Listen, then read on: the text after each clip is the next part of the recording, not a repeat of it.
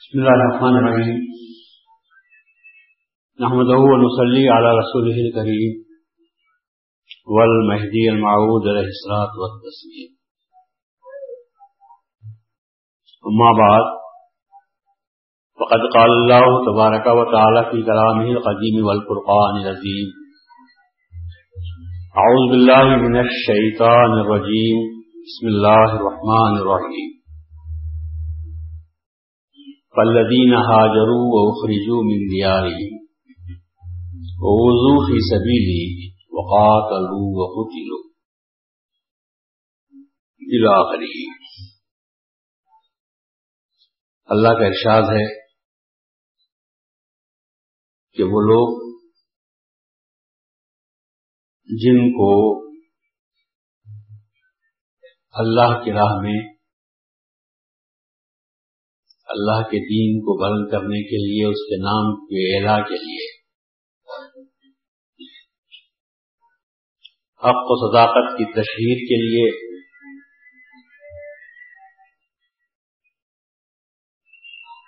اقامت دین کے فریضے کو انجام دینے کے لیے۔ جب جس مقام پر وہ رہتے تھے وہ جگہ ان کے لیے تنگ کر دی گئی۔ ان کو وہاں سکون سے رہنے نہیں دیا گیا۔ اور ان پر اتنے مظالم کیے گئے کہ وہ دنیا وسیع تر ہونے کے باوجود ان کے لیے تنگ ہو گئی تھی۔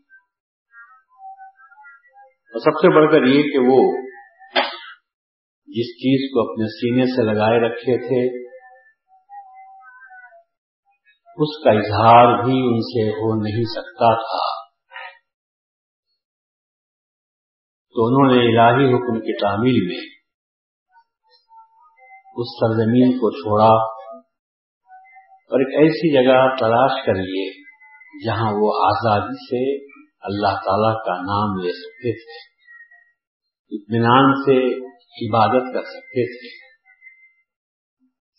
اسی کو ہجرت کے نام سے یاد کرتے ہیں۔ ہجرت دنیا کے لیے آسان ہے۔ مال و دولت کے حصول کے لیے سہل ہے۔ شادی بیاہ کرنے کے لیے کوئی دشواری نہیں ہے۔ لیکن اللہ کے لیے ہجرت کرنا انتہائی دشوار ترین مرحلہ ہوتا ہے۔ ہر آدمی کو اپنے وطن سے اس لیے محبت ہوتی ہے کہ اس کے وطن میں اس کے لیے سہولتیں ہوتی ہیں۔ جینے میں سہولت ہوتی ہے، مرنے میں سہولت ہوتی ہے۔ سکھ میں تو سب شریک ہوتے ہیں، لیکن دکھ میں تو تقریباً کچھ نہ کچھ افراد ایسے ملتے ہیں جو زخموں پر مرہم رکھتے ہیں۔ اپنا دکھڑا ان کے سامنے کہہ کر غم کو ہلکا کیا جا سکتا ہے۔ دنیا کے لیے ہجرت کرنا تو اس لیے آسان ہے کہ انسان کو دنیا کے حصول کے لیے ایک تمنا رہتی ہے، ایک آس ہے،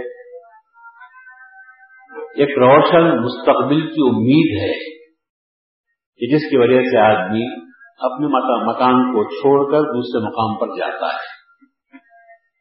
کوئی دشواری اس میں محسوس نہیں ہوتی، کوشش کرتا ہے آدمی۔ اور آج کل تو لوگ کوشش کرتے ہیں زیادہ کہ باہر کا اگر ہم کو ویزا مل جائے تو ہم جلد سے جلد وہاں پر ہوتے ہوئے پہنچ جائیں۔ کیونکہ یہاں کی بنسبت وہاں بہتر سہولتیں مل جاتی ہیں۔ لیکن ایک ایماندار آدمی کو ایمان کے ساتھ کسی مقام پر رہنا مشکل ہو جائے۔ اس کو ہدایت دی جانے لگی اس کو ستائے، ستایا جانے لگے۔ اور عرص حیات اس پر تنگ ہو جائے کہ وہ عبادت بھی سکون کے ساتھ نہیں کر سکتا۔ تو اللہ کی مرضی یہ ہوتی ہے کہ تم نامرد تو نہیں ہو، کہ اسی مقام کو پکڑے ہوئے، بیٹھے ہوئے ہو، کیونکہ اللہ کی زمین اتنی وسیع نہیں ہے کہ تم وہاں جاؤ۔ علم تکن ارض اللہ واسی آتنک پتہ ضرور کیا اللہ تعالی کی زمین اتنی وسیع نہیں ہے، اتنی کشادہ نہیں ہے کہ تم اس میں ہجرت کر کے جاؤ اور وہاں اللہ تعالیٰ کا نام آسانی کے ساتھ، آزادی کے ساتھ کیا کرو؟ ایک طرف تو تمہارا رونا ہے کہ ہم یہاں عبادت بھی، اللہ کا نام بھی اپنے مذہب پر پابندی کے ساتھ رہنا بھی لوگوں کو گوارا نہیں ہے۔ اور دوسری طرف تم اس مقام کو چھوڑنا بھی نہیں چاہتے، اس کو ایمان کے نام سے یاد نہیں کیا جا سکتا۔ ایمان کا تقاضا تو یہ ہے کہ ہر وہ چیز جو ایمان کی راہ میں حائل ہو جائے، اس کو ترک کر دیا جائے اور ایمان کو مضبوطی کے ساتھ پکڑا جائے۔ آج کل لوگ یہ کہتے ہیں کہ وطن کی محبت بھی ایمان میں داخل ہے۔ اس سلسلے میں ایک حدیث بھی سناتے ہیں۔ حب الوطنی من ایمان رسول اللہ یہ فرماتے ہیں کہ وطن کی محبت بھی ایمانیات میں داخل ہے۔ خصوصاً وہ علماء جن کو سیاست سے دلچسپی ہے اور حکومت میں کچھ اپنا مقام بنانا چاہتے ہیں۔ وہ اس حدیث کو مسلمانوں کے سامنے پیش کرتے ہیں ہندوستان میں۔ اور یہ کہتے ہیں کہ ہم کو وطن سے محبت کرنے، کرنا چاہیے۔ اس لیے کہ رسول اللہ نے بھی فرمایا ہے کہ وطن سے محبت کرنی چاہیے۔ اور بلکہ یہ وطن کی محبت ایمانیات میں داخل ہے۔ ہم یہ کہتے ہیں کہ اگر وطن کی محبت ایمانیات میں داخل ہوتی تو رسول اللہ صلی اللہ علیہ وسلم کو مکہ کیوں چھوڑنا پڑا؟ مکہ کیوں چھوڑنا پڑا؟ مکے سے آپ کی ہجرت اور مدینے کو چلے جانا، یہ ایمان میں داخل تھا یا نہیں تھا؟ اور اگر یہ ایمان کی بات تھی اس لیے ایمان کہہ رہا ہوں کہ فرض ہے۔ بعض بعض اوقات میں ہجرت کرنا فرض ہے۔ اور لوگوں نے یہ کہہ کر ہجرت کو اڑا دیا تھا۔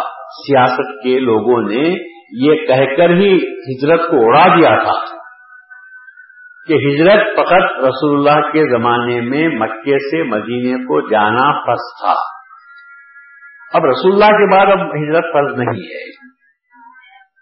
یہ کہہ کر ہجرت جیسے فرض کو ہی ختم کر دیا تھا۔ خلیفت اللہ، صحابہ کام محمد رسول اللہ صلی اللہ علیہ وسلم، حضرت مہدی معود علیہ السلاط والسلام کی واحد شخصیت ہے، جس نے پھر سے ہجرت کا احیاء فرمایا، ہجرت کو زندہ فرمایا اور اپنے فرائض ولایت میں ہجرت کو فرض کا درجہ دیا۔ اور کہا کہ ہجرت فرض ہے۔ اگر کسی مقام پر تم مہدویت پر باقی نہیں رہ سکتے، اگر کسی مقام پر کتاب اللہ کی آیتوں پر تم عمل نہیں کر سکتے، اگر کسی مقام پر شریعت پر عمل کرنا تمہارے لیے دشوار ہو جائے، تو یہ ہجروں کی بات ہے، نامردوں کی بات ہے کہ تم ان تمام مسائل کو بھی برداشت کرتے چلو اور ایمان کو بازو ہٹاتے ہوئے چلے جاؤ۔ بردانگی تو یہ ہے۔ کہ صاف کہہ دو کہ یا تو ہم کو اس مقام پر ہماری عبادت ادا کرنے دو، شریعت پر عمل کرنے دو، یا نہیں تو ہم اس مقام کو چھوڑ دیں گے، جنگل کی راہ لے لیں گے، لیکن ہم اس مقام پر رہ کر اپنے دن کو برباد نہیں کریں گے۔ تو اب بتاؤ کہ مہدی معاؤد السلاط اسلام کے سوا پوری تاریخ اسلام میں کیا کوئی ایک ہستی بھی ایسی بتا سکتا ہے کہ جس نے ہجرت کے فریضے کا احیاء کیا؟ ہجرت کو فرض کے طور پر آپ نے پیش کیا۔ زماخاں اور اس کے پہلے کے لوگ اور اس کے خوچا تھی جنہوں نے مہذبیوں کے خلاف میں کتابیں لکھی ہیں، وہ یہی اعتراف کرتے ہیں کہ سب ہجرت، جب رسول اللہ نے فرما دیا، لا ہجرت بادل فتح کہ جب فتح مکہ کے بعد ہجرت نہیں ہے، تو پھر یہی صورت میں پھر ہجرت کرنے کا سوال ہی کہاں سے پیدا ہوتا؟ جس چیز کو رسول اللہ نے منع کر دیا ان کے مہدی معود اس کو فرض قرار دیتے ہیں۔ ایک اعتراض کیا جاتا ہے اور یہ اعتراض بار بار بار بار ہر دور میں ہر موترز اس کو اہم اعتراض سمجھ کر ہمارے سامنے پیش کرتا ہے کہ رسول اللہ نے تو منع کر دیا کہ لا ہجرت آباد الفتح، فتح مکہ کے بعد کوئی ہجرت کا موقع نہیں۔ لیکن مہدی ماؤس سمجھتے ہیں کہ ہجرت فرض ہے۔ تو ہم اس کا یہ جواب دیتے ہیں کہ رسول اللہ صلی اللہ علیہ وسلم نے جو فرمایا، لا ہجرت بادل فتح مکہ فتح ہونے کے بعد مکے سے مدینے کو ہجرت کرنے کے کوئی معنی نہیں تھے۔ اس لیے آپ نے فرمایا کہ جب جب مکہ مشرقوں کا مخزن تھا، اس وقت میں مکے سے ہجرت کرنا فرض تھا۔ اور جب خود مکہ فتح ہو گیا اور مکہ پورے کا پورا اسلام میں داخل ہو گیا تو اب مکے سے مدینے کو ہجرت کرنا مناسب نہیں ہے۔ کیونکہ وہ بھی دارالاسلام جب بن چکا ہے، ہجرت ہوتی ہے دار القفر سے۔ ہجرت ہوتی ہے دار الحرف سے۔ ہجرت ہوتی ہے دار الشرک سے۔ دار الاسلام کی طرف۔ جب مکہ دار الحرب نہیں رہا، تو وہاں سے ہجرت کرنے کا سوال ہی پیدا نہیں ہوتا تھا۔ مگر اس کے باوجود یہ نقطہ یاد رکھنے کے قابل ہے، مگر اس کے باوجود ہمارا اپنا ایمان یہ ہے، جس کو رسول اللہ صلی اللہ علیہ وسلم سے ذرہ برابر بھی محبت ہے۔ اور میں اپنے ایمان کی بات کہتا ہوں۔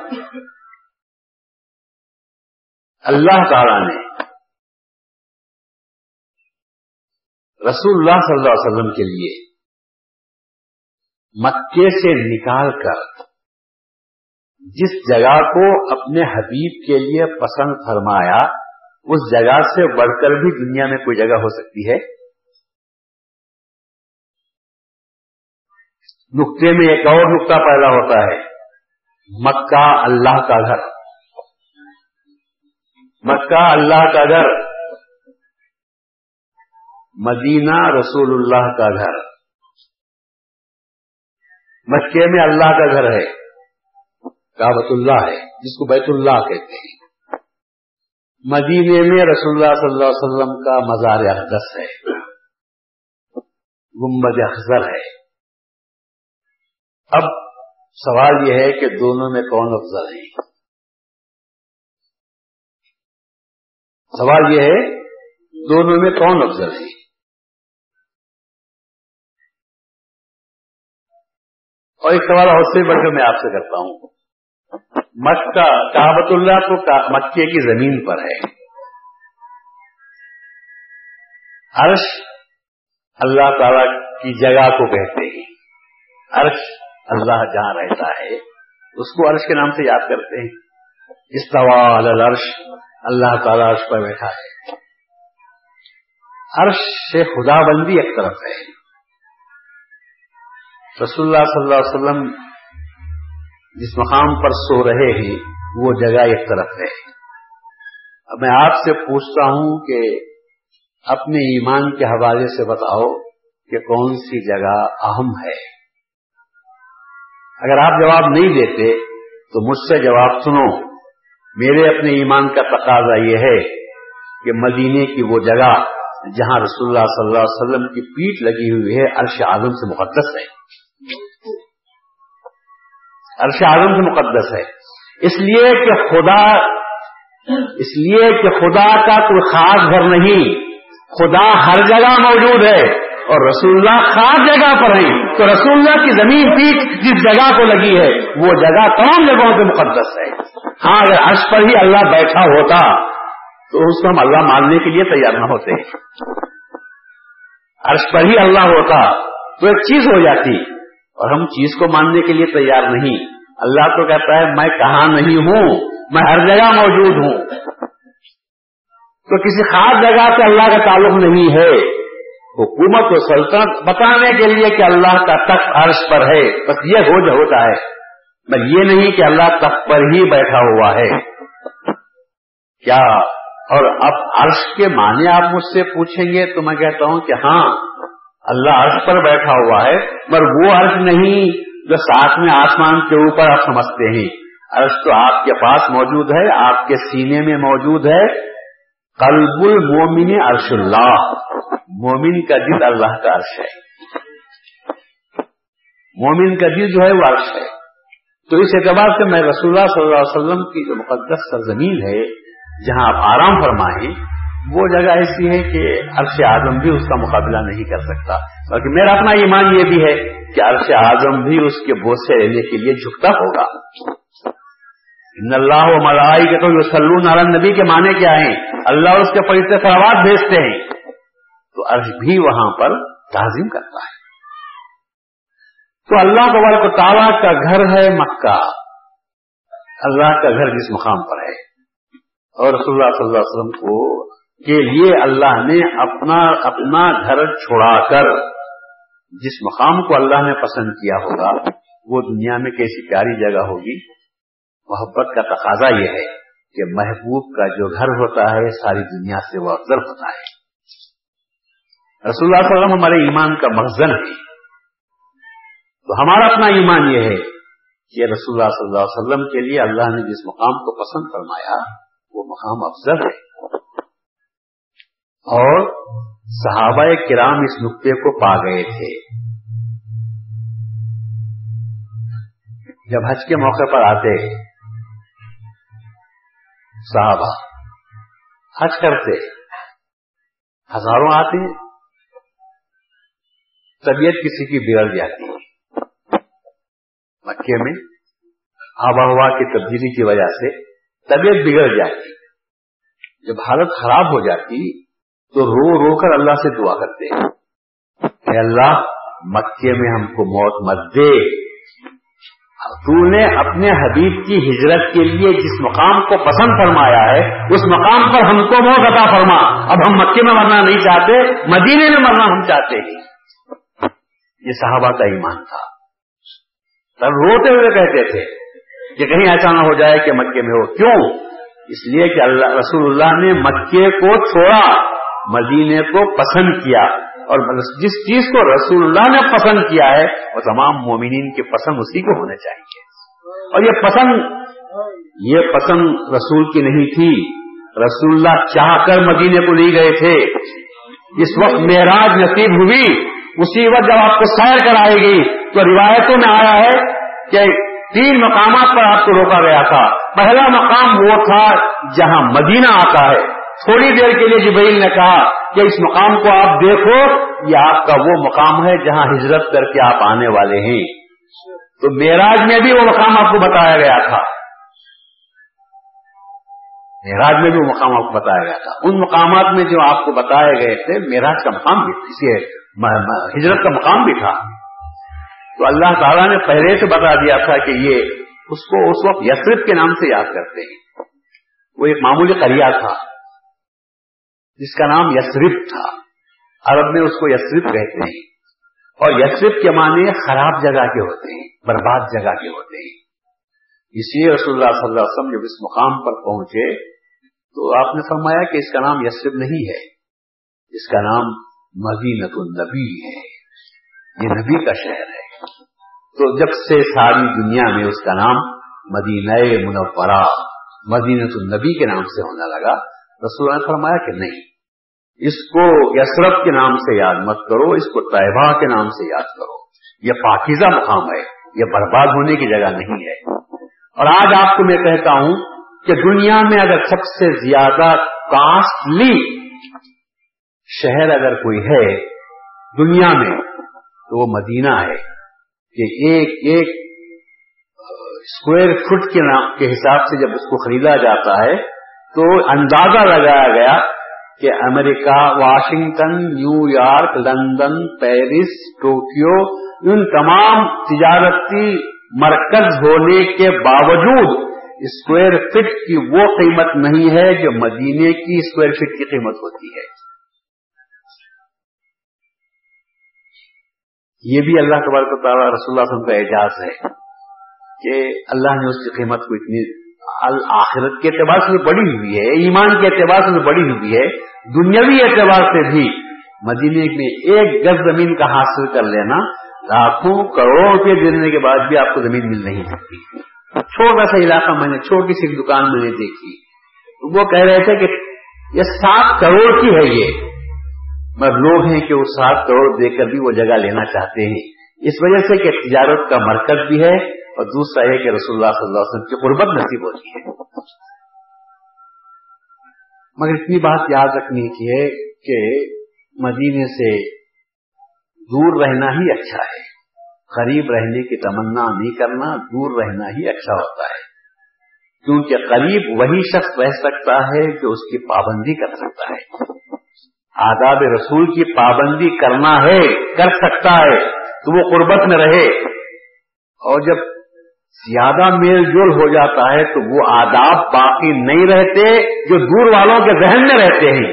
ہم کو جب مدینہ جاتے ہیں تو تڑپ رہتی ہے کہ مدینہ کیا چیز ہے۔ مدینے کی آنکھوں مدینے کی خاص کو لے کر ہم اپنی آنکھوں میں لگانا چاہتے ہیں۔ اور جو لوگ وہاں کے رہنے والے ہیں، ان سے پوچھو تو نماز پڑھ رہے ہیں، باہر نکل جاتے ہیں۔ سنت پڑھتے بھی نہیں۔ رسول کے شہر میں، رسول کی مسجد میں، رسول کی سنت بھی ادا نہیں ہوتی پر ادا ہو جاتی ہے۔ اس بعد لوگ باہر نکل جاتے ہیں۔ اور ہم یہاں دور رہ کر رسول کی سنت کو چھوڑنا بھی پسند نہیں کرتے۔ بلکہ وہ سنت جو ترک کر دی گئی تھی، مہدی ماؤد نے اس کو زندہ فرمایا کہ تحیت الوضو کو لوگوں نے چھوڑ دیا ہے، یہ سنت ہے۔ اس کو پڑھو اور جو اس کو نہیں پڑھتا، اس کو دین کا وکیل فرما دیا۔ تو بازو رہنا کوئی خوبی کی بات نہیں ہے۔ بازو رہ کر پڑوس کا حق ادا کرنا بہت ہی بڑی بات ہوتی ہے جوار رسول میں آپ چلے جاتے ہیں، رسول اللہ صلی اللہ علیہ وسلم کی صحبت اقدس میں آپ پہنچتے ہیں، تو نہ لحاظ رکھنا پڑتا ہے۔ میں تو کہتا ہوں کہ رسول اللہ کے اطراف میں رہنے والوں کو اللہ کی وائد پکار پکار کر کہتی ہے اے لوگوں لا طرف صوت نبی اے لوگوں تمہاری آواز کو بھی رسول اللہ کی آواز پر اونچی نہ کرو۔ ورنہ تمہارے اعمال حبیتا ہو جائیں گے۔ تو وہاں ادا کرنا بہت ہی مشکل ہوتا ہے۔ تب لوگ چلے جاتے ہیں۔ تو میں کہہ رہا تھا کہ جب یہ کہا جاتا ہے کہ سب رسول مہدی ماؤد علیہ السلاط اسلام نے ہجرت کو اسی لیے فرض قرار دیا کہ ہمارے سامنے وطن کی محبت کوئی خاص چیز نہیں ہے۔ ہمارے سامنے اللہ تعالی کی محبت سب سے بڑی ہے۔ اللہ کی محبت کے مقابلے میں جو چیز، ہر وہ محبت جو اللہ کی محبت کے راستے میں حائل ہوتی ہے، اس کو کاٹ دینا ہی ایمان کی نشانی ہے۔ اب پھر یہ سوال ہوتا ہے کہ سر، وہ جو رسول اللہ نے فرمایا کہ حب الوطن من ایمان وہ حدیث کیسی ہے؟ حدیث تو ہے وہ۔ وطن کی محبت ایمانیات میں داخل ہے۔ وہ حدیث تو الفاظ موجود ہیں۔ پھر اس حدیث کی تشریح آپ کیا کریں گے؟ تو میں کہتا ہوں کہ وطن سے مراد آپ جو زمین لے رہے ہیں، یہ وطن نہیں۔ وطن کس کو کہتے ہیں؟ معلوم آپ کو؟ ایک انسان کا وطن کب معلوم ہوتا ہے؟ کس کا وطن کیا ہے کسی کو معلوم نہیں ہوتا معلوم کب ہوتا ہے؟ جب ریٹرن ٹکٹ لیتے ہیں تو معلوم ہوتا ہے یہ اس کا وطن ہے۔ ریٹرن ٹکٹ جب لیتے ہیں، اب میں ڈبوئی چلے جاتا ہوں، گجرات جاتا ہوں۔ تو جب میں یہاں سے ریزرویشن جانے کا کراتا ہوں، اس کے بعد ریٹرن ٹکٹ بھی کراتا ہوں ریزرویشن تو واپسی کا جو ٹکٹ ملتا ہے وہ میرا وطن ہوتا ہے۔ ہر آدمی سفر کے بعد واپس کہاں ہوتا ہے؟ وطن کی طرف واپس ہوتا ہے۔ آپ آئے کہاں سے کہاں پیدا ہوئے اس کو چھوڑو۔ ریٹرن ٹکٹ کہاں کی ہوتی ہے آپ کی؟ ریٹرن ٹکٹ کہاں کی ہوتی ہے؟ آپ بولتے ہیں خبرستان۔ نہیں، ریٹرن ٹکٹ ہم خود کہتے ہیں ہماری۔ جب کسی آدمی کا انتقال ہوتا ہے، ہم کہتے ہیں، انا للہ و انا الہی راجعون. ہم اللہ کے لیے ہیں اور اللہ کے پاس لوٹنے والے ہیں۔ تو ہماری ریٹرن ٹکٹ کس کی طرف جانے والی ہے؟ اللہ کی طرف۔ عدم سے آئے، عدم کی طرف جانا ہے۔ تو ہمارا وطن جو ہے، وہ عدم ہے۔ آخرت ہمارا وطن ہے۔ اس کو رسول اللہ نے فرمایا، یہ ٹکڑے کو وطن مت کہو۔ تم آخرت میں اللہ کے پاس سے آئے، اللہ کے پاس جانا ہے، اس سے محبت تم کو کرنی چاہیے۔ یہ ہے حب الوطن من علیمان حب الوطن سے مراد یہ وطن کے ٹکڑے کو نہیں جہاں پیدا ہو گئے۔ یہ تو ایک ایکسیڈنٹ ہے۔ کئی بچے بس بس میں پیدا ہو جاتے ہیں۔ اخبار میں آپ سنتے ہوں گے۔ پرسوں حال میں آیا تھا کہ پلین میں ایک بچہ پیدا ہو گیا۔ کیا اس کا وطن بن گیا وہ؟ خراب وطن بن گیا پتا نہیں کہاں ہو رہا تھا ہوائی جہاز کیوں وطن بن گیا؟ بے خیر وطن بنا دی ایکسیڈنٹ ہے یہ۔ ہم گھومنے گئے تھے لندن کو، لندن میں بچہ پیدا ہو گیا۔ ایکسیڈنٹ ہوا۔ چلے گئے تھے اتفاق سے، بچہ پیدا ہوا ہے۔ وہ وطن بن گیا اس کا۔ کہاں کہ پلیس آف برتھ وہ لندن تو کیا اس سے محبت کریں گے ہم؟ ہماری محبت کس سے ہے؟ ہماری محبت ہمارا وطن تو وہ ہے جہاں سے ہم آئے ہیں۔ اور ہم کو معلوم نہیں کہاں سے آئے۔ تو اسی وجہ سے اللہ تعالیٰ نے ہم کو سکھایا کہ جب کسی کا انتقال ہوتا ہو تو پڑھو، انا انا ہی راجون مرتا وہ ہے اور ہم کو ہمارا وطن اللہ یاد دلا رہا ہے کہ تم کو اپنا وطن یاد کرنا چاہیے۔ کہ ہم اللہ کے لیے ہی اور اللہ ہی کی طرف رجوع کرنے والے ہیں، لوٹنے والے ہیں، واپس جانے والے ہیں۔ تو وہ ہے ہمارا اصلی وطن۔ اس وطن کی محبت کو رسول اللہ نے کہا، حب الوطن من الایمان۔ یہ ایمانیت میں داخل ہے۔ ورنہ یہ وطن تو چھوڑنا ہے۔ جتنی بھی محبت کرو وطن سے وطن کے لیے مرنے مٹنے کی کوشش کرنے والے بھی کیا وطن کو پکڑ کر رہ سکتے ہیں؟ وطن کو چھوڑنا ہی پڑتا ہے۔ اور جاتے کہاں ہیں؟ اپنے اصلی وطن کی طرف جاتے ہیں۔ اس کو یاد رکھنا چاہیے۔ یہ ہے حدیث کا اصل مطلب۔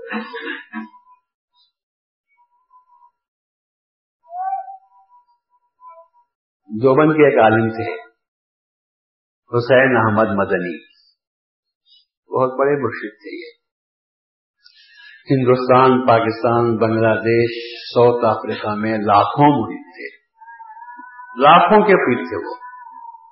جو بن کے اماموں میں سے وہ ایک امام سمجھے جاتے ہیں۔ حسین احمد مدنی۔ انہوں نے وطن کی محبت کے بارے میں تقریر کرتے ہوئے اس حدیث کو کوٹ کر دیا کہ حب الوطن بن المان مسلمانوں، ہم کو برٹش کے مقابلے میں کانگریس کا ساتھ دینا چاہیے، اس لیے کہ وطن کی محبت ایمانیات میں داخل ہے۔ ڈاکٹر اقبال اس وقت زندہ تھے۔ ڈاکٹر اقبال نے جب یہ تقریر سنی، اخبار میں جب یہ آیا اور کانگریسیوں نے جب حسین احمد مدنی کی تقریر کو، وہ اخبارات کی بڑی بڑی سرخیوں میں مسلمانوں کو سمجھانے کے لیے وطن سے تم کو محبت کرنا چاہیے، یا پارٹیشن کے جھگڑے جو ہو رہے ہیں، یہ غلط ہے، ہندوستان میں پیدا ہو گئے تو ہندوستان سے تم کو محبت کرنا چاہیے۔ تو جب یہ ان کے اخبارات میں آنے لگا، تو ڈاکٹر اقبال نے جب پڑھا تو اقبال کو بات پسند نہیں آئی۔ انہوں نے کہا، اجم ہنوز ندانند، رموز دی ورنا اجم ہنوز ندانند، رموز دی ورنا دیو بن حسین احمد، ایچ بل ادبیست۔ وہ کہتے ہیں کہ اجم والے، ہندوستان والے، ایران والے، یہ اجم ہے۔ یہ اجمی اب تک دین کا رموز کو سمجھ نہیں سکے ہیں۔ ورنہ دیوبند جیسی یونیورسٹی سے حسین احمد کا پیدا ہونا اور یہ کہنا کہ حب الوطن من ایمان پر تقریر کرنا، ایسا معلوم ہوتا ہے کہ دین کے راز کو، دین کے رمز کو نہیں سمجھا۔ اب میں تم کو دین کا راز سمجھاتا ہوں۔ وہ کہتے ہیں کہ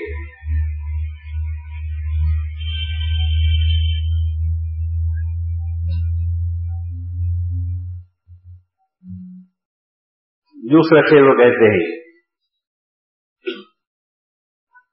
بے مصطفیٰ بے رساں خیش را کے دی ہم اوس بے مصطفیٰ بے رساں خیش را کے دی ہم اوس اگر بہو نہ رسی دی تمام بل جبیس وہ کہتے ہیں کہ دین تو یہی ہے کہ تو اپنے آپ کو مصطفیٰ کے قدموں میں ڈال دے۔ تو اپنے آپ کو ڈال دے۔ مصطفیٰ کے قدموں میں پہنچا دے پہنچا دے اپنے آپ کو۔ بے مصطفیٰ، بے رساں خیش۔ پہنچا دے اپنے آپ کو مصطفیٰ کے قدموں میں۔ کہ دی ہماؤس، دین ہے تو پورے کا پورا رسول اللہ کی ذات ہے۔ اگر بہود رسی دی، اگر تو رسول کے پاس نہیں پہنچا، تمام بل اجبیس تو کچھ بھی بن جا۔ مگر بل اجبی کے سوا اس کو کسی اور نام سے یاد نہیں کیا جا سکتا۔ تو یہ یہ وطن جو ہے یہ عام انداز میں الفاظ میں جو بیان کیا جاتا ہے، یہ وہ بات نہیں ہے۔ بلکہ ہمارا جو اصلی وطن ہے، وہ آخرت ہے۔ ہمارا جو وطن ہے، وہ آدم ہے۔ وہاں سے ہم آئے، وہاں سے ہم کو جانا ہے۔ ہم اللہ کے پاس سے آئے ہیں، اللہ کے پاس ہم کو جانا ہے۔ دنیا کی زندگی چند روزہ ہے۔ اس زندگی میں جینا ہے، جینا نہیں ہے۔ اس زندگی میں ہم سفر کے لیے آئے ہوئے ہیں۔ ہم سفر کے لیے آئے ہوئے ہیں۔ آدمی اپنے وطن میں اچھا جینے کے واسطے باہر کا سفر کرتا ہے۔ لوگ کہاں ہیں آپ؟ وہ دمام میں ہیں۔ کہاں ہیں؟ دبئی میں ہیں، شارجہ میں ہیں، ابو دھابی میں ہیں۔ یہ سفر کے لیے جاتے ہیں۔ کائے کے لیے جاتے ہیں تاکہ وہاں سے کچھ ازوخہ جمع کر لیں۔ اور دو چار پانچ سال کے بعد اپنے وطن واپس آئیں تو ذرا اطمینان سے اچھی زندگی بسر کر سکیں۔ تو وہاں تکلیف اٹھاتے ہیں یہاں اچھا جینے کے لیے۔ رسول اللہ یہی فرماتے ہیں، آخرت میں اچھا جینے کے لیے دنیا میں کچھ تکلیف اٹھاؤ اور وہ سامان تیار کرو جو آخرت میں تم کو کام آ سکتا ہے۔ اور ٹرین کے ہر ڈبے میں لکھا ہوا ہے، less luggage, more comfort. Less luggage more comfort سامان کم رکھو، زیادہ آسانی ہوتی ہے۔ اور جو سفر میں زیادہ سامان رکھتا ہے، کیا ہوتا ہے اس کو؟ بہت تکلیف۔ اٹھانا پڑتا ہے لگیج دینا پڑتا ہے کولی والے کو دینا پڑتا ہے۔ اور اگر پلین میں ہو تو ایک کے جی زیادہ ہوتا ہے، تو اس کے شاید اٹھائیس روپے لیتے ہیں یا کتنے روپے لے لیتے ہیں۔ تو سامان کم ہو، جھٹپٹ پلین سے ٹرین سے اترا، آٹو پکڑا، گھر پہنچ گیا۔ اگر سامان زیادہ ہو تو کھول کر بھی دیکھاتے ہیں کیا کیا اتنا بڑا سامان لائے کیا ہے، دیکھو، کرو، مشکل زیادہ ہوتی ہے۔ اس لیے رسول نے فرمایا، کن پھر دنیا کا کا غریب، تو دنیا میں ایسا جی وہ ایک مسافر جا رہا ہے۔ تھوڑا سامان رکھ لے، تاکہ تجھے جانے کے بعد چھوڑنے کا غم بھی نہ ہو۔ چھوڑنے کا غم بھی نہ ہو۔ دنیا میں آدمی جو کام کر رہا ہے، تین کام کر رہا ہے۔ جس کے پاس نہیں ہے، وہ حوث کر رہا ہے جمع کرنے کی۔ اور حوث کر لینے کے بعد زندگی میں سوچتا ہے، بچا کر کیسے رکھوں؟ اور مرنے کے بعد سوچتا ہے، کسے دے کے جاؤں؟ یہ تین کا سوا چوتھا کام ہو رہا ہے۔ سب تین کام ہم کر رہے نہیں ہے تو وہ کہ ہونا؟ ہو گیا۔ بولے، رکھوں کہاں؟ رکھوں کہاں؟ زیادہ ہوگا تو پولیس حکومت آتی ہے۔ لوگوں کی نظروں میں آ گیا، سب منگتے رہتے ہیں۔ اب کروں کیا؟ کہاں رکھوں؟ اب آخری وقت آتا ہے، تو بولتا ہے، کس کے حوالے کر کے جاؤں؟ ایک کے حوالے کر نہیں سکتے۔ ماں کہتی ہے میرا ہے، جورو کہتی ہے ہمارا ہے، بھائی کہتا ہے میرا بھی ہے، بہنیں کہتی ہیں ہمارا ہے، بیٹے کہتے ہیں، بیٹیاں کہتی ہیں، سب کے سب ہمارا ہے کس کو دیکھے جائے۔ یہ غم ہے انسان، تین غموں میں انسان کی زندگی، تین فکروں میں انسان کی زندگی بسر ہو رہی ہے۔ ان غموں سے آزاد وہ شخص ہے جس کو فکر دنیا کی نہیں، بلکہ جس کو فکر آخرت کی رہتی ہے۔ کہ سب یہاں کچھ بھی ہو جائے گا۔ جب میں آیا، ٹھیک ہے۔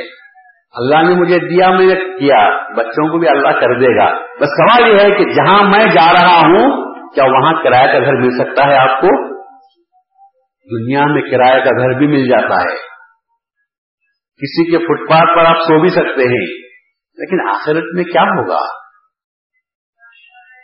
اگر کچھ سامان آپ کے پاس عمل صالح کا ہوگا، تو وہاں کچھ ملے بھی گا، جگہ بھی ملے گی۔ اور اگر آخرت میں عمل صالح ہمارے پاس نہیں ہوگا، جگہ ملے گی، مگر ویسی جگہ ہوگی جہاں ہم رہنے پائیں گے۔ ملتی تو ہے جگہ۔ جگہ تو ملتی ہے پر کیسی جگہ ہے؟ جلنے کی جگہ۔ خون اور پیپ کھولتا ہوا پینے کی جگہ، یہ جگہ مل جاتی ہے۔ اسی لیے حضرت مہدی ماؤد علیہ صاحب اسلام نے فرمایا کہ ہجرت کو فرض قرار دیا۔ کرنا چاہیے۔ مہدی ماؤد علیہ السلام کی ساری زندگی کچھ ہجرت میں گزری اور کچھ اخراج میں گزری۔ کہیں اتنا تنگ کیا گیا کہ آپ خود ہجرت کر گئے خدا کے حکم سے مگر۔ اور بعض لوگوں نے زبردستی آپ کو اپنے مقامات کے مقام سے آپ کو نکالا۔ نکل جاؤ ہمارے حدود سے یا ہماری سلطنت ہے۔ مہدیہ ماحول سامنے مطلب فرمایا کیا دنیا ہے؟ سندھ کا بادشاہ کہتا ہے، یہ میری حکومت سندھ میرا ہے۔ ٹھٹا کا بادشاہ یہ کہتا ہے کہ ٹھٹا میرا ہے۔ افغانستان کا بادشاہ یہ کہتا ہے کہ افغانستان میرا ہے۔ مانگو والا یہ کہتا ہے کہ میرا ہے۔ گجرات والا یہ کہتا ہے کہ میرا ہے۔ مہدیہ ماؤد علیہ صاحب السلام نے عجیب نقطہ پیش کیا ہے۔ آپ نے فرمایا یہ سب لوگوں نے اللہ کی زمین کو بانٹ لیا ہے۔ یہ زمین انہوں نے پیدا نہیں کی۔ انہوں نے زمین پر قبضہ کر کر یہ کہہ رہے ہیں کہ یہ ہمارا ہے۔ آپ نے تنگ آ کر پوچھا، اللہ کے بندوں کے لیے اللہ کی کوئی زمین ہے یا نہیں ہے؟ جہاں پر اللہ کے بندے رہ سکے آج یہی بات ہو رہی ہے۔ اب یہاں سے پاکستان جاؤ، ویزا ہے۔ لندن جاؤ، ویزا۔ جب تک ویزا نہیں ہے، آپ کہیں جا نہیں سکتے۔ پر آج دنیا مہدی معود کے اس پیغام کو قبول کرنے کے قریب آ رہی ہے۔ آج دنیا اس پیغام کو قبول کرنے کے قریب آ رہی ہے کہ صاحب ہم نے لوگوں، زمین کو نہیں بانٹا، انسانوں کو بانٹ دیا ہے۔ زمین کو بانٹنے ہوتے تو الگ تھی۔ بانٹا کسے ہے انہوں نے؟ ہم کو بانٹ دیا۔ ہم کو انسان نہیں سمجھتے، ہم کو ہندوستانی سمجھتے ہیں۔ اسی لیے ہم سے نفرت کرتے ہیں اپنے مقام میں ہم کو جگہ اترنے نہیں دیتے۔ بولتے ہیں کہ ویزا ہے تو اترو، ورنہ کوئی ضرورت نہیں ہے وہاں اترنے کی۔ ڈی فور فورن کر دیا جاتا ہے۔ تو اب یہ خیال پیدا ہو رہا ہے کہ نہیں ورلڈ سٹیزن ہونا چاہیے۔ ایک انسان کو ساری دنیا میں پھرنے کی آزادی ہونا چاہیے۔ اس لیے کہ انسان جب دنیا میں پیدا ہوا ہے، چاہے زمین پر پیدا ہوا ہے، پوری زمین میں وہ جا سکتا ہے۔ یہ کیسی حد بندیاں ہم نے پیدا کر دی ہیں؟ کہ صاحب جب تک ویزا اور پاسپورٹ نہ ہو تو آدمی جا نہیں سکتا۔ پاسپورٹ نہ ہو تو یہ چھوڑتے نہیں اور ویزا نہ ہو تو دبئی والے بلاتے نہیں۔ یہ دو پابندیوں میں آدمی مر رہا ہے۔ اسی لیے ایک نیا قیدہ پیدا ہو رہا ہے کہ نکالو اس پاسپورٹ سسٹم کو، اس ویزا سسٹم کو نکالو۔ ایک ورلڈ سٹیزن ہونا چاہیے۔ ایسا عالمی شہری شہری کس کا ہے؟ دنیا کا شہری ہے۔ ہم جہاں چاہے جا سکتے ہیں۔ مہدی معود نے وہی کہا تھا، آج سے پانچ سو سال پہلے کہا تھا، اللہ کے بندوں کے لیے اللہ کی زمین تو بتاؤ جہاں اللہ کے بندے رہ سکیں گے۔ تو بندگینی رضی اللہ عنہ کو بھی مہدی ماؤد صاحب اسلام کے سستے میں اس ہجرت کے فریضے کو انجام دینے کا موقع ملا۔ مہدی ماؤد کا وصال سن نو سو دس میں ہوتا ہے۔ بندگینیا کی شہادت سن نو سو تیس میں ہوتی ہے۔ اور اس بیس سال کے عرصے میں بندگی میں رضی اللہ عنہ کو ستائیس مرتبہ اخراج ہوتا ہے۔ اخراج کے معنی ہے کہ گھر بار، ساز و سامان، سب چھوڑ دینا اور نکل جانا۔ اس کو اخراج کے نام سے یاد کرتے ہیں۔ ابھی ایک آدمی کتنی تکلیف ہوتی ہوگی کہ سب کو چھوڑ چھاڑ کر، کچھ بھی ہاتھ میں نہ ہو اور ہم کو نکل کے جانا، چلے جانا ہے۔ بندگی میں اللہ عنہ نے کہا کہ ہم نکل جائیں گے۔ ہم رہ کر محدودیت کو چھوڑے یہ ہم کو پسند نہیں۔ محدودیت کو ساتھ لے کر ہم چلے جائیں اور کسی دوسرے مقام پر ہم کو وہ چیز پسند ہے۔ تو اس کو ہجرت اخراج اللہ ان کی تعریف کرتا ہے فلدین حاضر جن لوگوں نے ہجرت کی میرے نام پر۔ وہ من دیا رہی ہوں جن لوگوں کو ان کے گھروں سے زبردستی نکالا گیا۔ اور نکالا گیا تو خاموش کے ساتھ نہیں، وضو فی سبیلی، ان کو میرے راستے میں ایزائیں بھی پہنچائی گئی۔ ان کو تکلیفیں بھی دی گئی۔ اور آخر میں کروں وہ قتلو۔ اور جب ایزا آسانی سے بھی وہ پھرتے نہیں اپنے دین سے، تو کہتے ہیں کہ ان کے ساتھ کتاب کرو، ان کو مارو، قتل کر دو۔ تو کہیں ہمارا کام نہیں کر سکتا ہے۔ حضرت مہدی ماؤد علیہ صاحب اسلام نے صاحب شریفہ کا جب بیان فرمایا، تو یہ کہا کہ اس آیت اس آیت کا جو مفہوم ہے، اس کا مصداق حضرت بندگی رضی اللہ عنہ اور ان کی جماعت سے یہ چیز ہونے والی ہے۔ تو چنانچہ حضرت بندگی میاں رضی اللہ عنہ کو ان چاروں منازل سے گزرنا پڑا۔ ہجرت بھی کی آپ نے، اخراج بھی آپ سے ہوا۔ اللہ کے راستے میں ستائے بھی گئے، قتال بھی ہوا، اللہ کے راستے میں آپ مارے بھی گئے۔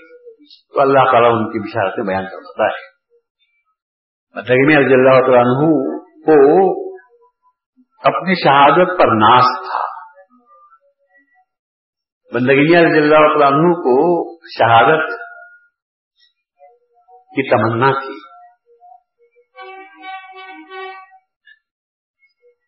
اس لیے کہ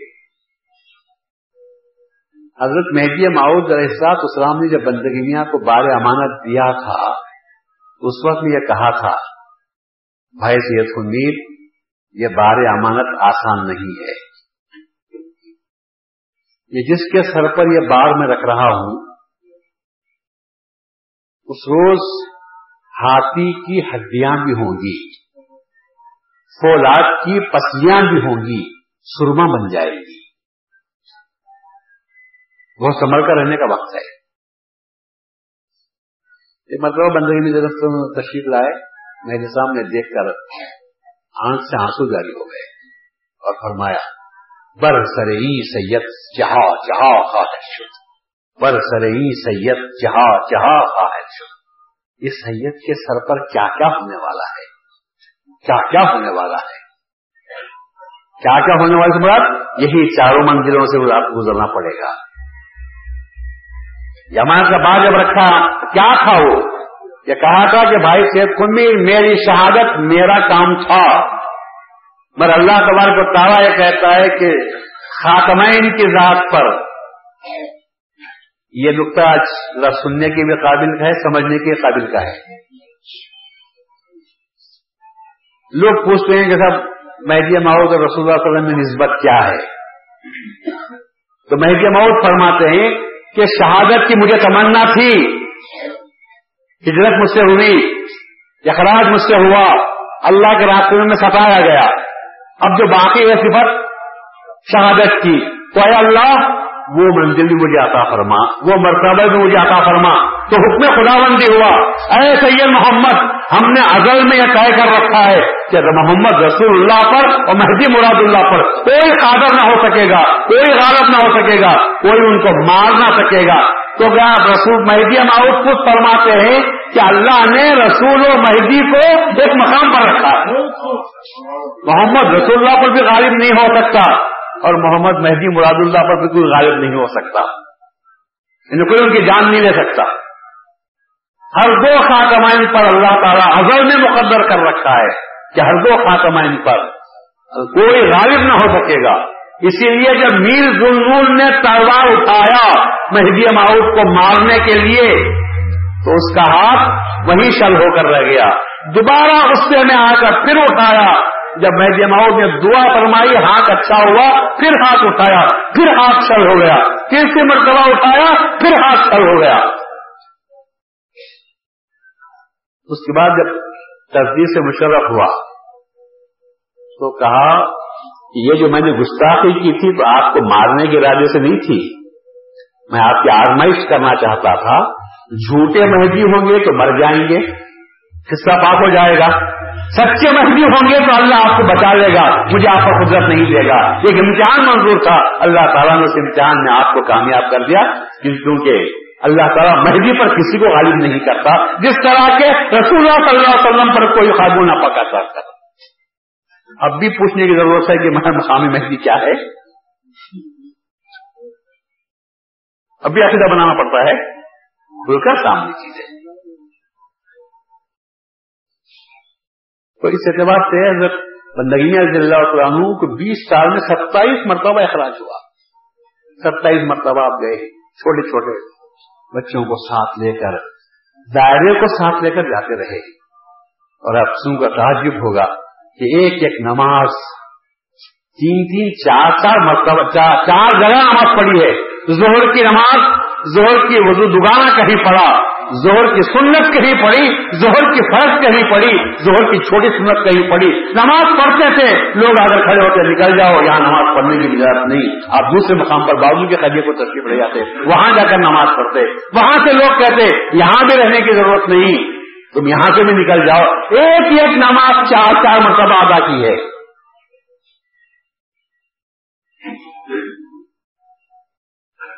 مگر یہ سمجھ کر، مگر بڑے جو لوگ ہوتے ہیں، ان کا ضرور بھی بڑا ہوتا ہے۔ اتنا ہونے کے بعد کبھی بندگی میاں نے خدا سے کہا۔ تیرے واسطے میں اتنا سب کر رہا ہوں، تو میرے واسطے کیا کر رہا ہے؟ نہیں کہا۔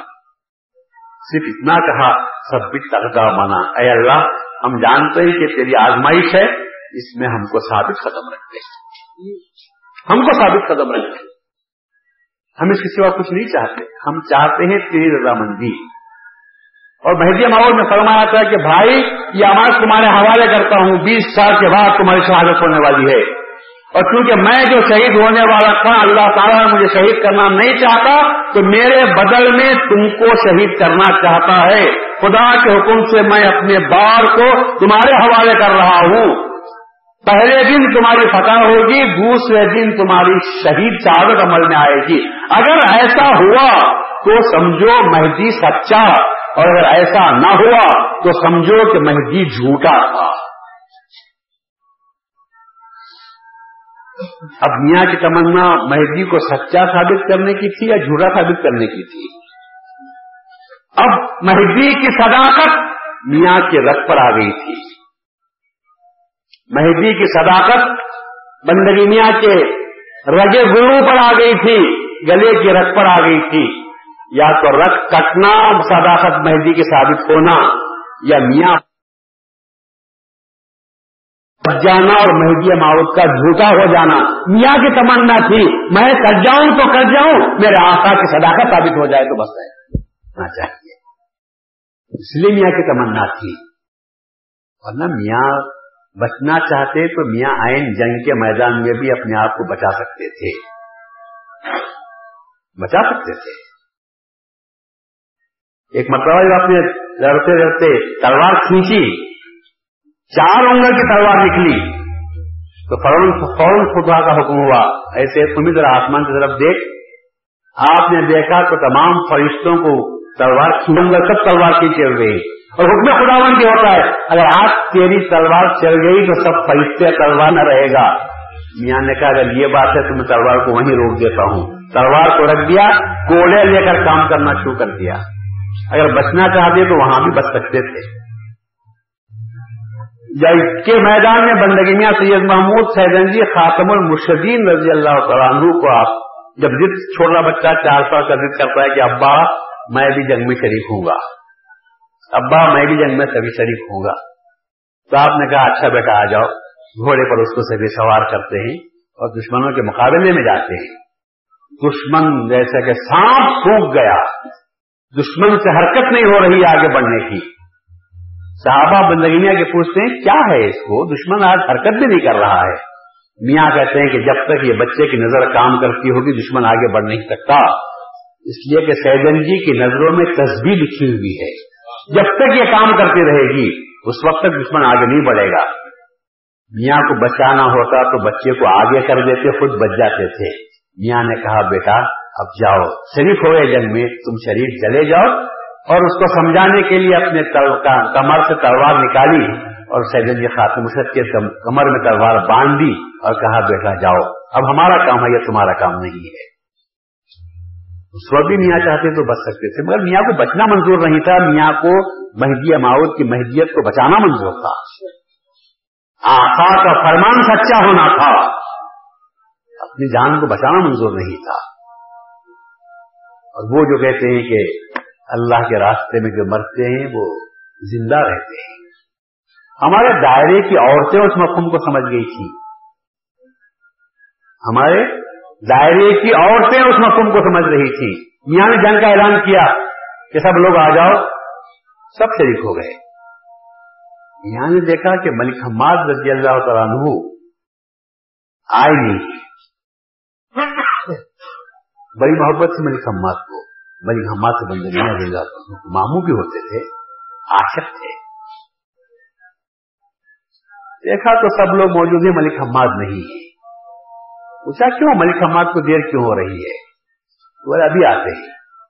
پھر میاں کھڑے ہو گئے۔ اور انتظار کیا تو پھر ملک حماد نہیں برامد نہیں ہوئے، گھر سے باہر نہیں نکلے۔ زندگی میں پھر پریشانی ہوتی ہے۔ اب ہم ہیں کہ دیکھو تو صحیح جا کر کیا بات ہو گئی ہے؟ تو ملک حماد نہیں آ رہے۔ تو لوگوں نے کہا کہ ملک حماد تیار ہیں ان کی بیوی جانے نہیں دیتی۔ ملک حماد آنے کے لیے تیار ہیں اور ان کی بیوی روک رہی۔ ہے ان کی بیوی جانے نہیں دیتی۔ جانے نہیں دیتی سے مراد یہ نہیں کہ جنگ میں شریک مت ہو۔ یہ نہیں ہے۔ ملک حماد کی بیوی ملک حماد سے کہہ رہے ہیں، اللہ نے قرآن میں کہا، مہدی معاود نے بیان میں کہا، اللہ کے راستے میں جو مارے جاتے ہیں وہ مردہ نہیں ہوتے، زندہ ہوتے ہیں۔ وعدہ کرو کہ شہید ہونے کے بعد بھی روز مجھ سے ملنے کے لیے آیا کرو گے، تو میں تم کو جانے دیتی ہوں۔ یہ تم کو وعدہ کرنا چاہیے۔ خدا کا فرمان جھوٹا نہیں، مہدی کا بیان جھوٹا نہیں۔ جب زندہ ہے تو زندگی کی علامت یہ ہے کہ میرے سے روز ملنے کے لیے روح کی شکل میں صحیح میرے پاس روز آیا کرو یا وعدہ کرو تو میں دامن چھوڑتی ہوں، ورنہ میں تم کو جانے نہیں دوں گی۔ اب ملک حماد کیسے وعدہ کر سکتے ہیں کہ میں آج تمہارے پاس ملنے کے لیے آؤں گا؟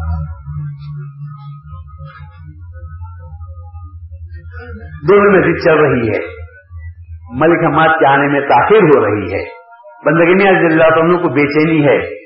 بے چینی اس بات کی ہے کہیں دشمن یہ نہ سمجھے کہ خامخواہ دیر لگا رہے ہیں۔ ٹالنے کی کوشش کر رہے ہیں۔ اس لیے بلی سماج کو جب بلایا جاتا ہے تو جب آدمی پوچھنے کے لیے تحقیق حال کے لیے جاتا ہے تو آنے والے نے یہ خبر سنائی کہ ملک اماد کی بیوی دامن پکڑے بیٹھے ہوئے ہیں۔ اور یہ کہتے ہیں کہ اللہ تعالیٰ کا فرمان سچا، مہدی ماؤد کی زبان سے میں نے سنا ہے کہ اللہ کے راستے میں جو مارے جاتے ہیں وہ زندہ رہتے ہیں۔ اس لیے میں چاہتی ہوں کہ تم جب شہید ہو جاؤ تو میرے پاس آیا کرو۔ میں تم کو شہادت سے نہیں روک رہی ہوں۔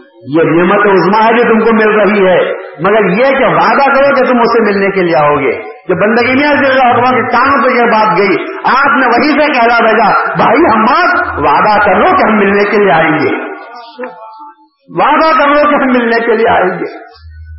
ملک حماد کے کان میں بات پڑی تو آپ نے کہا بی بی میاں آپا کہہ رہے ہیں کہ ہم ملنے کے لیے آئیں گے۔ اور فرمان ہوا، میں کہاں سے کہہ سکتا تھا؟ لیکن جب میرا مرشد کہہ رہا ہے کہ آئیں گے کہہ دو، تو میں وعدہ کرتا ہوں کہ تم سے ملنے کے لیے آؤ گا۔ میرا بندگی میں نے کہا، ایک شرط ہے کہ کسی کو اس کی خبر نہ ہو، اس وقت تک ملنے آئیں گے۔ بازو والے کو بھی خبر ہو جائے، تو پھر اس کے بعد سے ہمارا آنا بند ہو جائے گا۔ تو بی بی نے وعدہ کیا کہ ہم کسی کو خبر نہیں کریں گے۔ بات ہمارے، تمہارے حد تک رہے گی۔ اور الحمد للہ شہادت کے بعد ملک حماد گھوڑے پر سوار ہو کر برابر رات کے بارہ ایک بجے آتے تھے۔ اور ملک حماد کی بیوی سے گفتگو ہوتی تھی۔ پر زمانے میں سب لوگ یکساں نہیں ہوتے۔ محلے والوں نے دیکھا کہ ایک گھوڑا سوار آتا ہے۔ گھر کے باہر گھوڑا رہتا ہے۔ یہ بیوہ ہو گئی ایک اجنبی آتا ہے اور گھر سے برابر دو آدمیوں کی باتیں سنتے رہتے ہیں۔ تو لوگوں کو گمان گزرا۔ دو چار آپس میں کانا پھوسی ہوئی۔ پورے دائرے میں بات پھیلی۔ اور اس کے بعد ملک ارادات خلیفہ گرو رضی اللہ عنہ، جو ملک اماد کے بڑے بھائی تھے، ان کے کانوں میں بات پہنچائی گئی۔ کچھ دائرے کی خبر بھی ہے، آپ کے گھر میں کیا ہو رہا ہے، آپ کی بھاوت کیا کر رہی ہے اجنبی کوئی آتا ہے۔ اور ہم نے کان سے، دیوار سے بات کان لگا کر سنا۔ تو ہم کو دو آوازیں آتی تھی۔ ایک عورت کی آواز تھی، ایک مرد کی آواز تھی۔ جو آپ اپنے گھر کی خبر لیجیے۔ ملک ارادت کو معلوم تھا کہ میاں نے کہا تھا کہہ دو، ہم آئیں گے۔ ملک ہم ارادہ کو خبر تو تھی، پر آپ کھل کر لوگوں کے سامنے کہہ نہیں سکتے تھے۔ آپ نے کہا اچھا اگر جب یہ بات ہو جائے تو مجھے مطلع کرنا، میں آ جاؤں گا۔ اور جب برابر ملنے کا وقت آیا، تو لوگوں نے جا کر ملک الحادات سے کہا، چلیے، اس وقت وہ آدمی یہاں پر موجود ہے، آپ خود اپنی آنکھوں سے چل کر دیکھ لیجیے اور اپنے کانوں سے سن لیجیے۔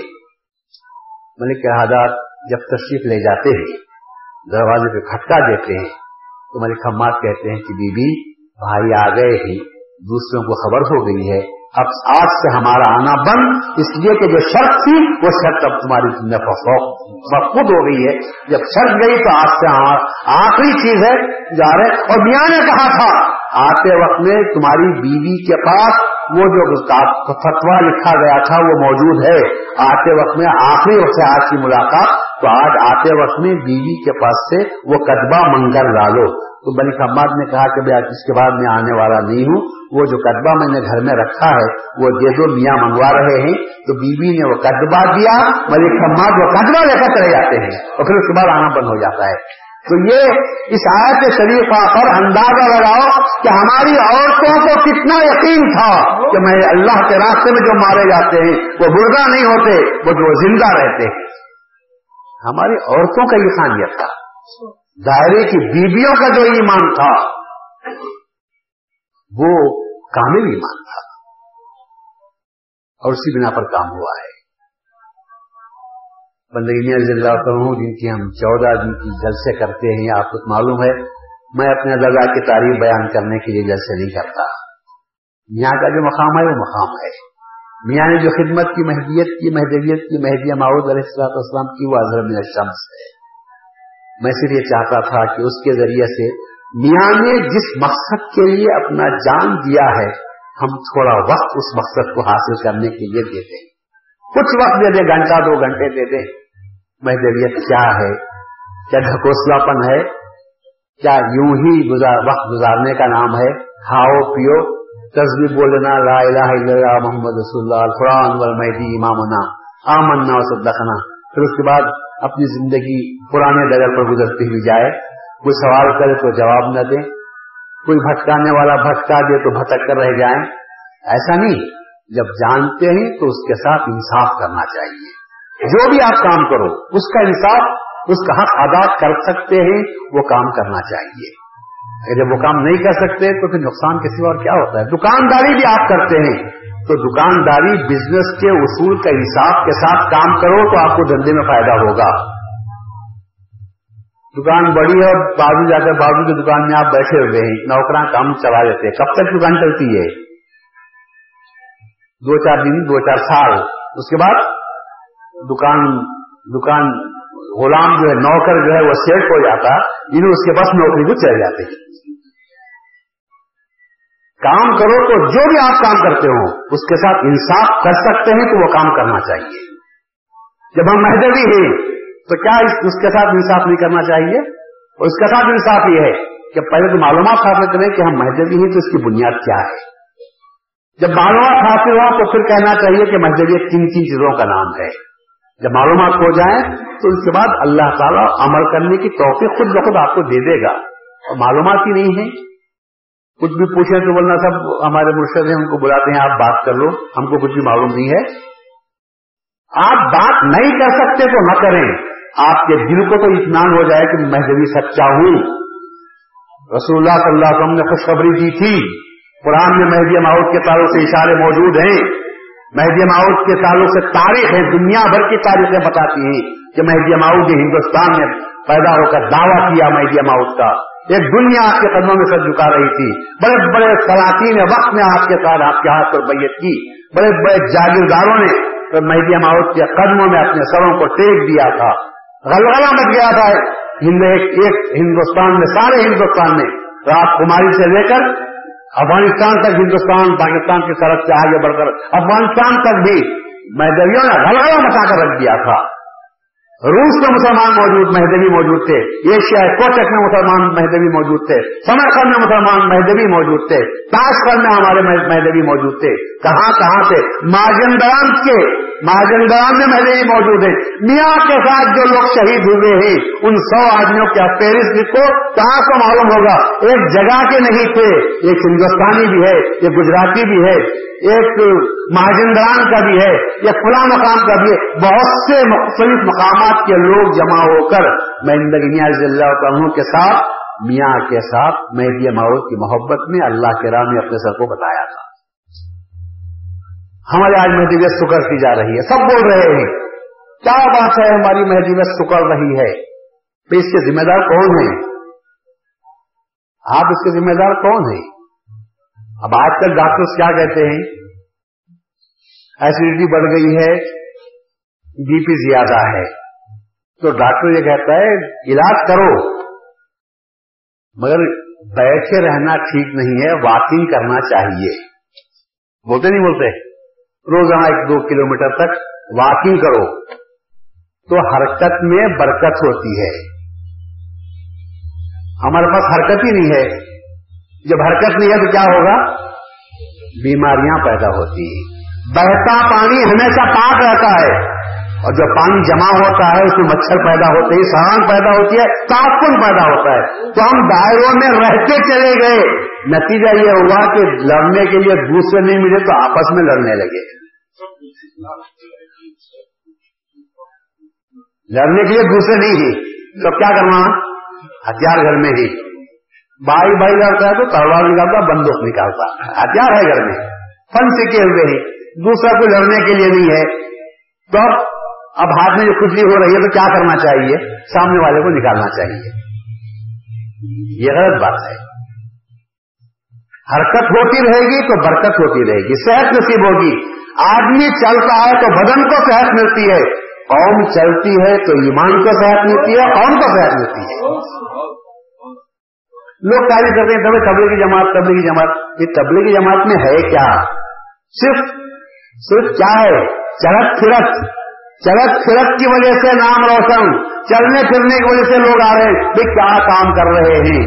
اور ہمارے پاس کام نہیں ہو رہا ہے۔ میں کہتا ہوں کہ کام کرنے کی ضرورت ہے۔ آپ کام کیجیے مگر یہ کہنا کہ سب مشرقوں کو کام کرنا چاہیے، یہ بات غلط ہے۔ تبلیغی جماعت میں کیا فقط علماء کام کرتے ہیں؟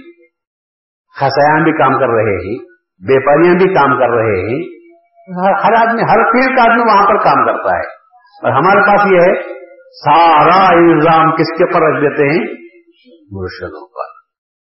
یہ مرشد کرنا چاہیے۔ یہ مرشد کرنا چاہیے۔ اور بیچاروں کو نشان ملامت بناتے ہیں تو سب مرشدوں کو۔ ہم سب اچھے اور وہ سب خراب۔ قوم کو برباد وہ کر رہے ہیں۔ قوم کو وہ کھا جا رہے ہیں۔ قوم کو وہ تباہ کر رہے ہیں۔ بس آپ ان کے لیے کیا کر رہے ہیں؟ کوئی زکات نکال کر دینے والا ہے؟ کوئی اشر نکال کر دینے والا ہے؟ کوئی پوچھنے والا ہے کہ تمہارے گھر میں کیا گزرتی ہے؟ کچھ دے دلا کر بولے تو ماننے کے لیے بھی تیار ہوں۔ کچھ بھی نہیں کرتے۔ اور صرف دیتے کیا ہوں گالیاں، اعتراض یہ بات غلط ہے۔ آپ کو بھی اپنا کام کرنا چاہیے۔ جس سب تک آؤ تبلیغ کے معنی یہ نہیں کہ آپ نکل کر باہر جائیں۔ شروع کے ہوٹل میں چائے پینے کے لیے بیٹھتے ہی بازو دو چار آدمی بیٹھتے ہیں۔ کیا آپ اگر نماز پڑھنے والے ہی ان کو یہ نہیں کہہ سکتے کہ آزان ہو رہی ہے۔ چلو چل کر ہم دو چار نماز، دو نماز پڑھ لیں گے۔ اتنے بھی آپ نکاح بات نہیں کر سکتے۔ اسی کو تبلیغ کے نام سے یاد کرتے ہیں۔ یہ نہیں کہ آپ وطن چھوڑ کر چلے جاؤ۔ دھندا خراب کرو۔ چائے پیتے پیتے بھی دنیا کی اخبار ہونا آپ کو چچنیا میں کیا ہو رہا ہے حیجاگر کے ساتھ کیا ہوا، فکر موجود ہے۔ اور یہ فکر نہیں کہ قوم کے ساتھ کیا سلوک ہو رہا ہے۔ آج پوری قوم کو حیجاب کیا جا رہا ہے۔ قوم کو، قوم کے پلین کو حیجاب کرنے کی کوشش کی جا رہی ہے۔ میں غلط بول رہا ہوں؟ غلط بول رہا ہوں کتنے دہشت گرد پیدا ہوئے ہیں۔ جو قوم کو پوری قوم کو ہیجا کر رہے ہیں۔ اور بیچارے پائلٹوں بے خاموش بیٹھے ہوئے۔ اور یہ کوئی ہوگا نہیں پائلٹ پائلٹ کیا کر رہے پائلٹ کیا کرے گا؟ پائلٹ کے پاس ہے کیا؟ تمہارے پاس کمانڈوز پیدا کرو۔ جب ہم قوم کو ہیجاک ہونے نہیں دیں گے۔ ہمارا ہمارے ہمارا ہے یہ۔ ہم اپنے طور پر کام کریں گے۔ آفت آ جائے تو ہم اٹھیں گے، ہم کام کریں گے، ہم اپنی قومیت کو بچائیں گے۔ اگر یہ احساس بیدار ہو جائے، تو وہ دہشت گرد کچھ بھی ہو جائے قوم کو ہیجاک کرنے کا سوال تو پیدا نہیں ہوگا۔ لیکن یہ کمانڈوز ہیں، اللہ کا فضل ہے۔ آج بھی میں آپ سے کہہ رہا ہوں کہ قوم میں مہجے کی نوجوانوں میں آج بھی وہ ہمت موجود ہے، آج بھی وہ طاقت موجود ہے کہ وقت آنے پر اپنی جان پر سے کھیل کر قوم کو بچانے کی کوشش کرتے ہیں۔ نام مہدی پر ہر پانے نہیں دیتے نام رسول پر ہر پانے نہیں دیتے۔ اسلام کے ساتھ کے لیے بھی مہدبی کسی سے پیچھے نہیں ہے۔ چاہے رسول اللہ کے سامنے ہو، قرآن کے سامنے ہو، مسلم پرسن اللہ کے تعلق سے ہو، کوئی بھی بات کیوں نہ ہو جائے۔ جب بات دین و ایمان کی آتی ہے تو مہدوی کسی سے پیچھے نہیں ہے۔ اتنی بات بھی ضرور ہے کہ مہدوی ہمیشہ بس وہ بندوں نے کہا تھا، سب انسپیکٹر بتا سرکل انسپیکٹر سب انسپیکٹر صاحب کے سامنے کہا تھا کہ بھائی، ہم کبھی ہماری تاریخ پانچ صاحب کی گواہی دیتی ہے۔ ہم مظلوم بنے ہی ہم کبھی ظالم نہیں بنے۔ پوری تاریخ میں Mahdavis are the peace, loving and law abiding citizens of India. ہم جو ہے محب امن کے پوجا امن کے چاہنے والے اور قانون کے تحفظ کرنے والے ہیں، قانون کو ساتھ لے کر چلنے والے ہیں۔ ہم نے کبھی لا اینڈ آرڈر کا مسئلہ حکومت کے سامنے پیش نہیں کیا۔ لوگوں نے کیا تو ہم برداشت کرتے چلے گئے۔ پر ہم نے کبھی کا نہیں کیا۔ اپنی طرف سے کبھی ہم نے ظلم نہیں کیا تعدی نہیں کی، کسی پر حملہ نہیں کیا۔ یہ ہماری اپنی پرانی پانچ سو سال کی تاریخ میں آپ کو بتا رہا ابھی آپ کے سامنے میں نے سنا، بندگی بیس سال میں ستائیس مرتبہ اخراج ہوا ہے۔ اگر ظالم ہوتے تو ان پر حکومت کرتے، لیکن نکالتے گئے اور نکلتے ہوئے چلے گئے۔ اس سے بڑھ کر پیس سیونگ اور کیا ہو سکتا ہے؟ اس سے بڑھ کر لا اویڈنگ اور کیا ہو سکتا ہے؟ کہ ملک کا جو قانون، آپ نکالتے ہیں تو ہم نکل جاتے ہیں۔ جھوپڑے جلا دیتے ہیں، جلا لو۔ مسجدیں بھی رام کرتے ہیں، کر لو۔ دائروں کو ناش کر دیتے ہیں، کر لو۔ اسباب لوٹتے ہیں، لوٹ لو۔ اور صاف طور پر کہا، ارے اسباب تو دوسری جگہ بھی مل جائیں گے۔ ہمارا جو سبب ہے، ہمارا جو سرمایہ ہے، وہاں تک تمہاری نظر بھی پہنچ نہیں سکتی۔ وہ ہمارا سرمایہ ایمان ہے، وہ ہمارے دل کے اندر موجود ہے۔ یہ ہم نے کہا۔ تو آج ہمارے جو مقصد ہو رہا تھا مجلسوں کا، انعقاد کا اصل مقصد یہی تھا کہ آپ کے سامنے مہدویت کو مہدویت کی تعلیمات کو مہدیہ ماؤد کے فرامین کو اپنی حقیقت کو آپ کے سامنے رکھیں۔ اور بحمد اللہ اللہ کا لاکھ لاکھ شکر احسان ہے کہ کامیابی نصیب ہو رہی ہے۔ ایک مرتبہ تقریر ختم کرتا ہوں شاید لمبی ہو جا رہی ہے۔ مجھے بھی بولنے کا ایک مرستہ پیدا ہو گیا ہے۔ آپ لوگ آتے ہیں تو بولتا ہی چلا جاتا ہوں، ٹائم نہیں دیکھتا۔ ایک مرتبہ بندگی میں جب کے پاس ایک بوڑھیا آئی، آ کر بولی آخا میرا ایک بچہ گم ہو گیا ہے ایک ہی بچہ تھا؟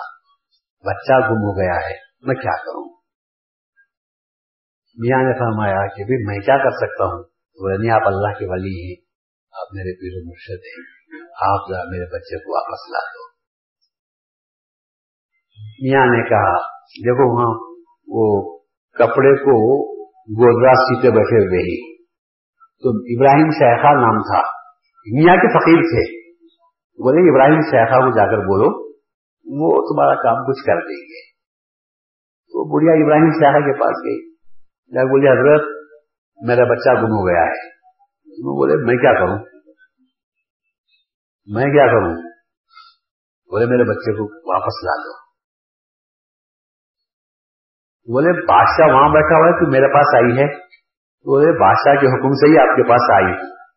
بولے کہ بات کیا ہوا تو کہا، تمہارے پاس جانے کے لیے حضرت بھیجے۔ کہ تمہاری جو کیفیت ہے ابراہیم شیخا سے کہو۔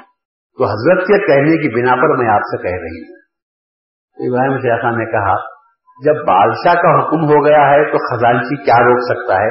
جا بڑھیا، تیرا بچہ گھر میں آ گیا۔ بڑھیا نے کہا، بابا، مذاق مت کرو۔ میرے ساتھ مذاق مت کرو۔ بچہ گئے، گم ہوئے، مجھے دو سال کا عرصہ ہو گیا اور تم کہہ رہے ہو، جاؤ، تیرے گھر میں آ گیا ہے۔ ایسا تو مذاق مت کرو۔ میں بہت پریشان ہوں، لاچار ہوں۔ میرا بچہ مجھے کچھ ایسا انتظام کرو کہ میرا بچہ واپس آ جائے۔ حضرت نے کہا کہ بھائی، جب بادشاہ نے حکم کر دیا تو کون روک سکتا ہے؟ جا بڑھیا کہیں بہ رہا ہوں۔ جا، تیرے گھر میں تیرا بچہ آ چکا ہے۔ بڑھیا، واپس جانا تھا، اس کو گھر کو گئی تو دیکھا تو بچہ بیٹھا ہوا ہے۔ بولے، بیٹا، تو کہاں سے آیا؟ کہا اماں، میں ایک راستہ بھولا قافلہ پکڑ کر مجھے کہیں لے کر چلے گیا تھا۔ میں وہیں رہ گیا تھا، مجھے معلوم بھی نہیں۔ وہ گھر والی نے کہا، گھر میں تیل نہیں ہے۔ تو کٹوری ہاتھ میں لے کر بازار بخار کے پاس جا اور دو پیسے کا تیل لا۔ تو میں ہاتھ میں پیالی لے کر جا رہا تھا۔ یا تیل لے کر آ رہا تھا۔ ایک زور کی ہوا آئی۔ اور میں اپنے آپ کو دیکھ رہا ہوں تو میرے گھر میں دیکھ رہا ہوں۔ ایک ہوا نے لا کر مجھے چھوڑ دیا۔ پتا نہیں کیا ہوا ہے۔ تو میں اس اس نقل شریف کا واسطہ دے کر بندگیاں کے تبصر سے، ابراہیم شیخا کے تبصر سے میں اللہ سے دعا کرتا ہوں کہ بار تعالیٰ، ہماری قوم کے جو بچے گم ہو رہے ہیں، ان قوم کے بچوں کو پھر مہذبیت میں واپس لائے ہمارے قوم کے جو اعتقاد میں گڑبڑ پیدا ہو رہی ہے۔ اے اللہ بندگینیا کے توسط سے اس اعتقاد کو صحیح فرما۔ ہم میں جو پھوٹ پیدا ہو رہی ہے، اے اللہ، اس پھوٹ کو دور کر دے، نا اتفاقی کو دور کر دے۔ پھر سے دلوں میں مئے میل محبت پیدا کر دے۔ آپس میں اتحاد اتفاق ہم میں پیدا کر دے۔ ایک دوسرے کے خلاف اناد برس کینا کپٹ حسد، برائی کے تمام دل کی بیماریوں کو پاک اور نکال دے اور ہمارے دل کو پاک و صاف کر دے۔ ہمارے سینے کو تور سینا بنا دے۔ کہ جس کی وجہ سے اللہ سے موسا ہم کلامی ہوئے تھے اور رسول و مہدی کے سطح میں دیدار خدا بندی کا آئینہ بننے والا ہے۔ اے باری تعالیٰ چودہ مجلسوں کو جو مرد، عورتیں، نوجوان، بوڑھے، بچے شریک ہوتے رہے کچھ مادی چیز تو ان کو نہیں مل رہی تھی۔ باری کو جانتا ہے، تیرے خلیفے کی محبت میں یہاں پر آ رہے تھے۔ اے اللہ، ان کو صحت عطا فرما۔ اے اللہ، تو ان کے ہر کام میں آسانی عطا فرما۔ روزی میں ترقی و برکت عطا فرما۔ عقل حلال کی روزی کھلا۔ نماز روزے کی توفیق عطا فرما۔ برائیوں سے بچا، بری صحبتوں سے بچا بچا۔ بری عادتوں سے بچا۔ میاں بیوی میں باپ بچوں میں محبت عطا فرما۔ گھر میں سکون عطا فرما۔ اس لیے کہ گھر جب جلتا ہے تو عبادت میں بھی سکون نصیب نہیں ہوتا۔ اے اللہ، میاں بیوی میں محبت اس ایسی عطا فرما کہ وہ نماز پڑھنے کے لیے بھی آئے تو اطمینان سے دل کا سکون ہو۔ دھندے کے لیے بھی جائیں تو وہاں بھی اطمینان کو سکون نصیب ہوتا ہے۔ سب سے جو بڑی بات ٹینشن رہتا ہے وہ گھر کی ٹینشن رہتی ہے۔ جو لوگ گھر کے ٹینشن میں مبتلا ہیں، ان کو معلوم ہے کہ چنگاریاں کیسے پھوٹتی رہتی ہیں۔ تو اے اللہ، حقیقی سکون امن و اطمینان قلب ان کو عطا فرما۔ ہر قسم کے ٹینشنوں کو دور فرما۔ جو بیمار ہیں، اے اللہ، ان کو تندرستی عطا فرما، صحت عطا فرما۔ کاروبار میں ترقی و برکت عطا فرما۔ جو لوگ ہم سے پہلے اس دور میں بھی گئے ہیں، اس سے پہلے بھی گئے ہیں، اللہ تعالیٰ ان کے مراتی میں اضافہ فرما، ان کی غلطیوں کو بھی معاف فرما۔ ہم سے جو لفزشیں ہو جاتی ہیں، اس کو بھی معاف فرما، درگزر فرما۔ ہم سے سہو نسان میری تقریروں میں بھی۔ اگر رسول و مہدی کی شان میں کچھ گستاخی ہوئی ہے، تو اے اللہ تو اس کو معاف فرما۔ اگر کچھ کمی ہو گئی ہے، تو معاف فرما یا اللہ۔ ہم سب کے گناہوں کو بخش دے۔ ہم سب کو ہم سب کی جو بھی چھوٹی محنت ہوئی ہے تیرے راستے میں، اس راست اس محبت کو اپنے فضل و کرم سے قبول فرما اور زیادہ محنت کرنے کی توفیق عطا فرما۔ اے اللہ، رسول و مہدی کی سچی محبت پیدا فرما۔ ہم کو ثابت قدم رکھ، دنیا کے لالچ سے بچا، دنیا کے مال کے فتنے سے بچا، مسیح دجال کے فتنے سے بچا۔ سکرات موت کے آنے والی ہے تو اس سکرات کو آسانی عطا فرما۔ اس لیے کہ وہ بڑا نازک وقت ہوتا ہے۔ اتنا نازک وقت ہوتا ہے کہ وہ یار گلے پر تلوار رکھی جاتی ہے۔ اگر اس وقت میں ذرا سا بھی خیال بدل جاتا ہے تو پھر آدمی کافر ہو جاتا ہے۔ اے اللہ، آخری وقت کی حفاظت فرما اور اس کے لیے زندگی کے ہر قدم پر ہماری حفاظت فرماتا جا۔ جس کی وجہ سے ہم دنیا بھی ہماری اچھی ہو سکے۔ اور ہماری آخرت بھی اچھی ہو سکے۔ وہ آخر الحمد للہ ربنا تقبل منا انك انت